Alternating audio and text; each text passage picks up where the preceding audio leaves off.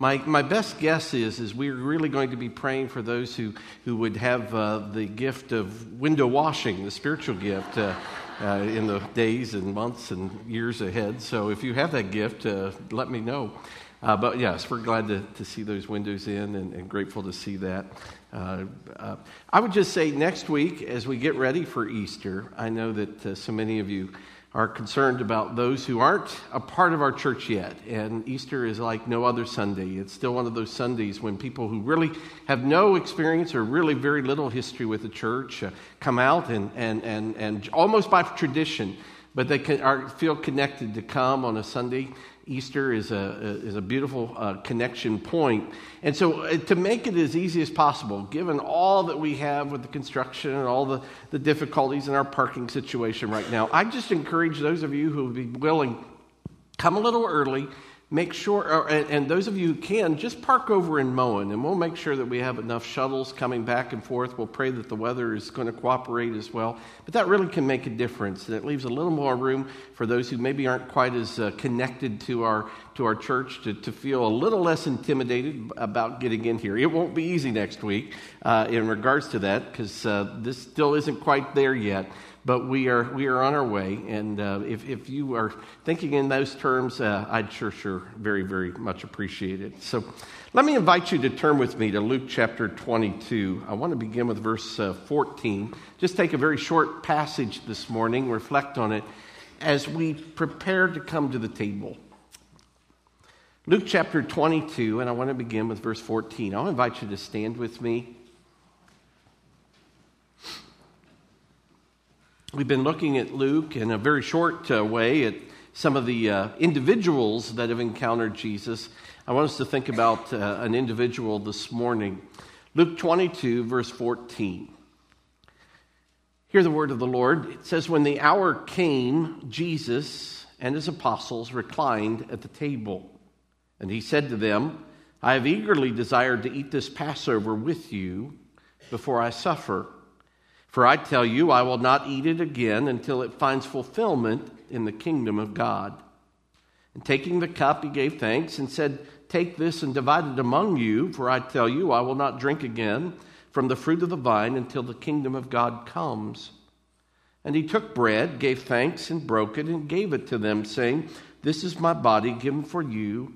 Do this in remembrance of me.' In the same way, after the supper, he took the cup, saying, 'This cup is the new covenant in my blood, which is poured out for you. But the hand of him who is going to betray me is with mine on the table. The Son of Man will go as it has been decreed, but woe to that man who betrays him.' They began to question among themselves which of them it might be who would do this." May God add his blessing to his word. Please be seated.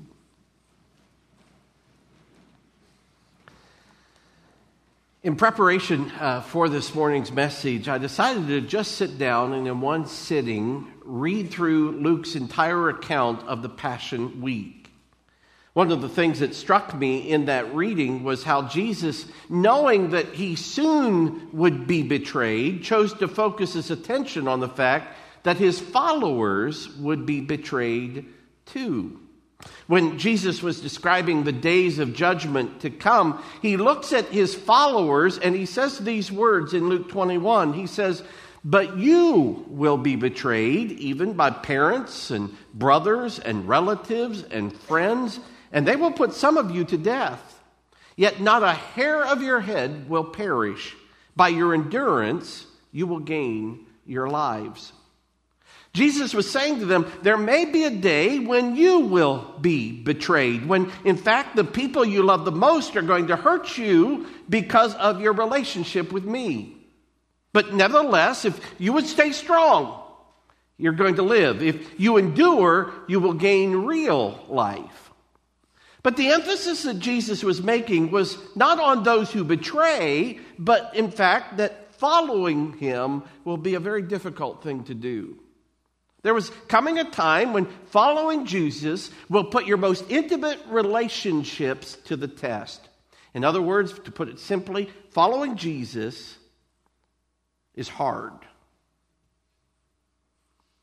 I notice as Jesus was entering Jerusalem in his triumphal entry, uh, entry, Luke chooses to report that event this way. In chapter nineteen, he says, "As soon as Jesus was approaching near the descent of the Mount of Olives, the whole crowd of the disciples began to praise God joyfully with a loud voice for all the miracles which they had seen, shouting, 'Blessed is the King who comes in the name of the Lord.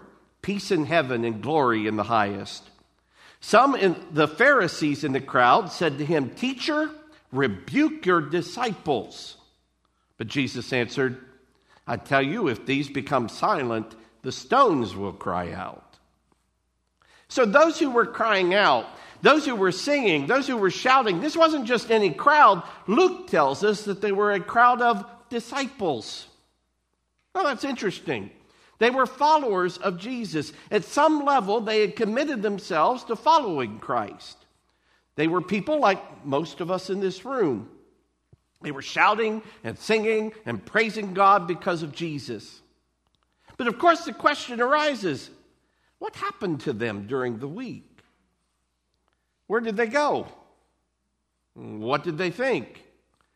What did they do? Where were they when it came to the trial and the crucifixion? Where were they when it came to the cross? Because it's just a week later when a crowd shouts, "Crucify him! Crucify him!" You see, when we come to the story, we think we know the betrayer of the story. In our minds, we instantly think of Judas.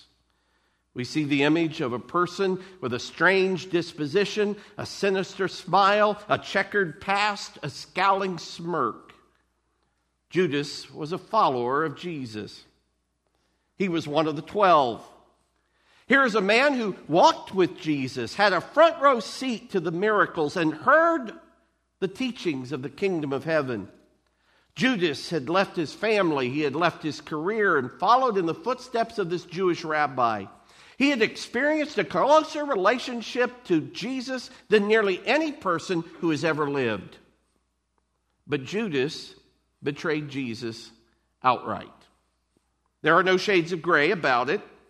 Judas's act of betrayal, you may remember, came at the expense of thirty pieces of silver. That was the agreement, and so he would he would find a place where Jesus was alone, and they could come, and, and the authorities could arrest him. You remember the story. But this wasn't a surprise to Jesus. At the Last Supper, according to Luke, Jesus said, "But behold, the hand of the one betraying me is with mine on the table." Of course, Jesus was right. And we know Judas was at the table. He gave up Christ so he could have a castle. He betrayed the master so he could go to Malibu. And of course, we think, how foolish. He sold Jesus out. He had determined that following Jesus didn't offer that much, and he wanted more. And, and I want to say to you this morning, there are people right here who will not be here next year because they will decide that following Jesus costs too much or doesn't pay well enough. And so despite the fact that Jesus offers a life-giving relationship with God, they're going to walk away and say, "I want something else. I, I, I think I want something more." And of course, the lesson is easy. The lesson is clear. Listen, my friends, you can come to this table, and your heart can be dark, and you still betray him. You can decide he's just not enough. But listen, I don't think that Judas is the only betrayer in this story. Remember Simon Peter? He was a leader of the disciples. One of the things we know about Simon Peter is he made the great confession of faith. He had declared, he had discovered the secret that Jesus was the Messiah, and he indeed was the Son of God. He declared it boldly. Simon Peter insisted, you remember, that he would follow Jesus to the end. He said, "I will die with you. I promise I won't leave you," Peter says. Luke tells us that Simon took out his sword in Gethsemane. He caused a violent commotion, even cut off someone's ear. But after Jesus had been arrested, Luke twenty-three, verse fifty-four tells us that Peter followed him at a distance. And you remember, as he sat in the courtyard, his courage turns to mush. In the courtyard, he's asked three different times about Jesus. Three times. Each time, he's more adamant than the last time. He doesn't know the man. In fact, if you read the, the passage, and you need to understand this, Peter even swears to make the point. He curses. He says, "I don't know the man. Leave me alone." And the cock crowed. So let's be honest. Peter betrays him too. His hand was at the table. Anytime we don't act like we know him. Young people in school, when other students are doing things that you know are not right or saying things, but you go along just to get along instead of instead of living out your conviction about who you are in Christ, or we act like we don't know him when it comes to our marriage. We say we're a Christian, we say we follow Jesus, but you could never tell in the way we love and are committed to our spouse. Maybe we're a businessman and we find it very easy to cheat. Maybe we're in relationships and we find it very easy to lie. Perhaps we're afraid. Perhaps we feel trapped. But the end result is we did what we never, what we promised we would never do. Instead of telling people we know him and love him, by our words and our actions, we give no evidence that he is a part of our lives. And again, I guess the lesson is clear. You know, you can come to this table and even make promises and still betray him. So you have Judas, he wanted more. You have Peter, who made promises he didn't keep. And both men were at the table. But of course, there were others at the table that night. They were the disciples. They weren't the only ones who earlier were shouting Hosanna earlier in the week. Ten other disciples broke the bread and shared the cup.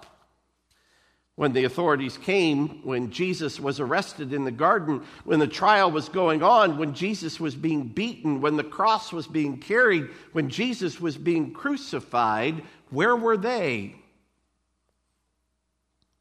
Well, Matthew reports on that night, after the supper, they sang a hymn, and then they went out to the Mount of Olives, and Jesus said to them, "You will all fall away because of me this night.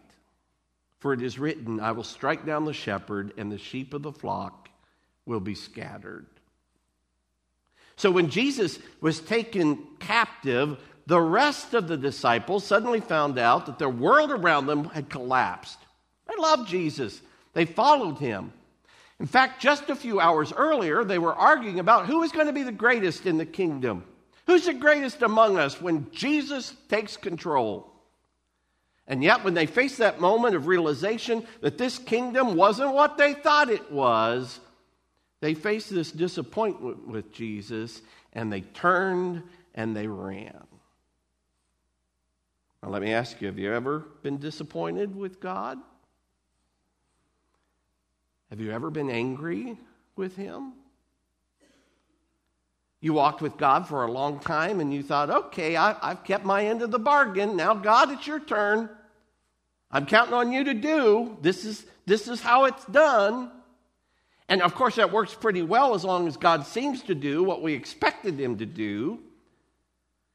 But the moment he doesn't conform to our expectations, our world is rattled. Child is born with a disability.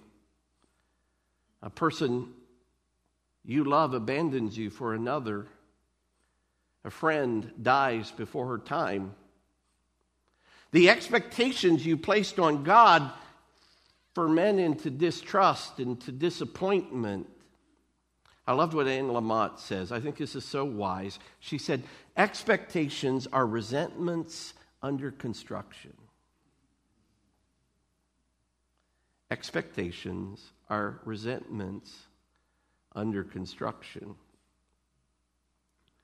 Stephen Davidowitz uh, sifted through a decade worth of Google searches and found that the most Googled questions about God include these. Why does God allow suffering? Why does God need so much praise? Why does God hate me? Why did God make me ugly? Why did God make me gay? Why doesn't God fix my husband? The thread is pretty clear. Disappointment with God. You, you thought for sure you knew how God was going to work things out. And they didn't. And of course, in that moment, the great temptation is, is to turn and run from him. And some of you have. Because the lesson is clear. You can come to this table with hopes and aspirations and still betray him. And so, when, when I think about this table, I realize something. Judas was there. Peter was there. The disciples were there. And the argument can be made that every one of them betrayed Christ. And the more I thought about it, I realized something about this table. And it's the most amazing thing. You'd think a betrayer isn't welcome here. It turns out the betrayers are the only ones who are welcome. This table isn't meant for those who think they have it all together. This table isn't meant for the person who thinks that they've done everything right and they deserve to be here. No, this table is for people who have been broken themselves and done some horrible things.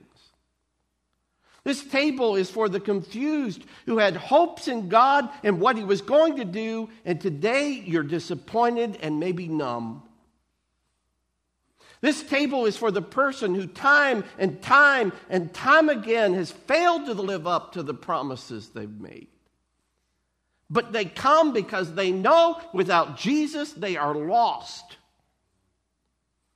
This table is for the person who sold out to the world and nobody thinks that you belong with Jesus except Jesus.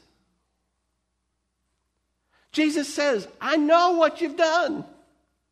I know who you are. I know the sins you've committed. Come to the table.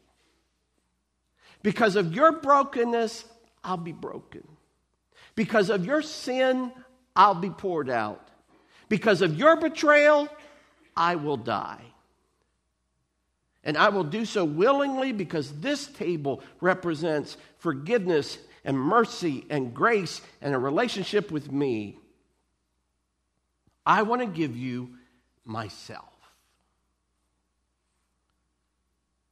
You see, Judas' tragedy was not just that he betrayed Jesus. You'll remember he took the silver, and you remember he threw it back at them. He realized that the silver wasn't enough. And then you remember what he did. He went out and he hung himself on a tree. He didn't let Jesus die for him. He tried to do it himself.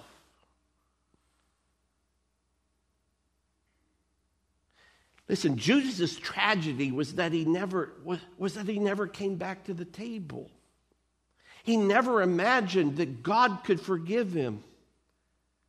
We, we have Peter with all his mistakes, with all his failures, but he took the risk of letting God love him in spite of all that he had done. Luke goes on to report in chapter twenty-two, Jesus says, you are those who stood by me in my trials, and I confer on you a kingdom just as my Father conferred one on me, so that you may eat and drink at my table in my kingdom and sit on thrones, judging the twelve tribes of Israel. Jesus is saying, we're coming back to this table. Keep coming back to this table. You'll be back here again. You get another chance. In verse thirty-two, he says to Simon specifically, but I have for you, but I have prayed for you, Simon, that your faith may not fail. And when you have turned back, strengthen your brothers. Simon, when you turn around, when you repent, when you come back to this table, you see, this table is for betrayers who know who they are and are willing to say to Jesus, I need grace. I need your grace. And so all betrayers, you're invited to this table. Will you pray with me?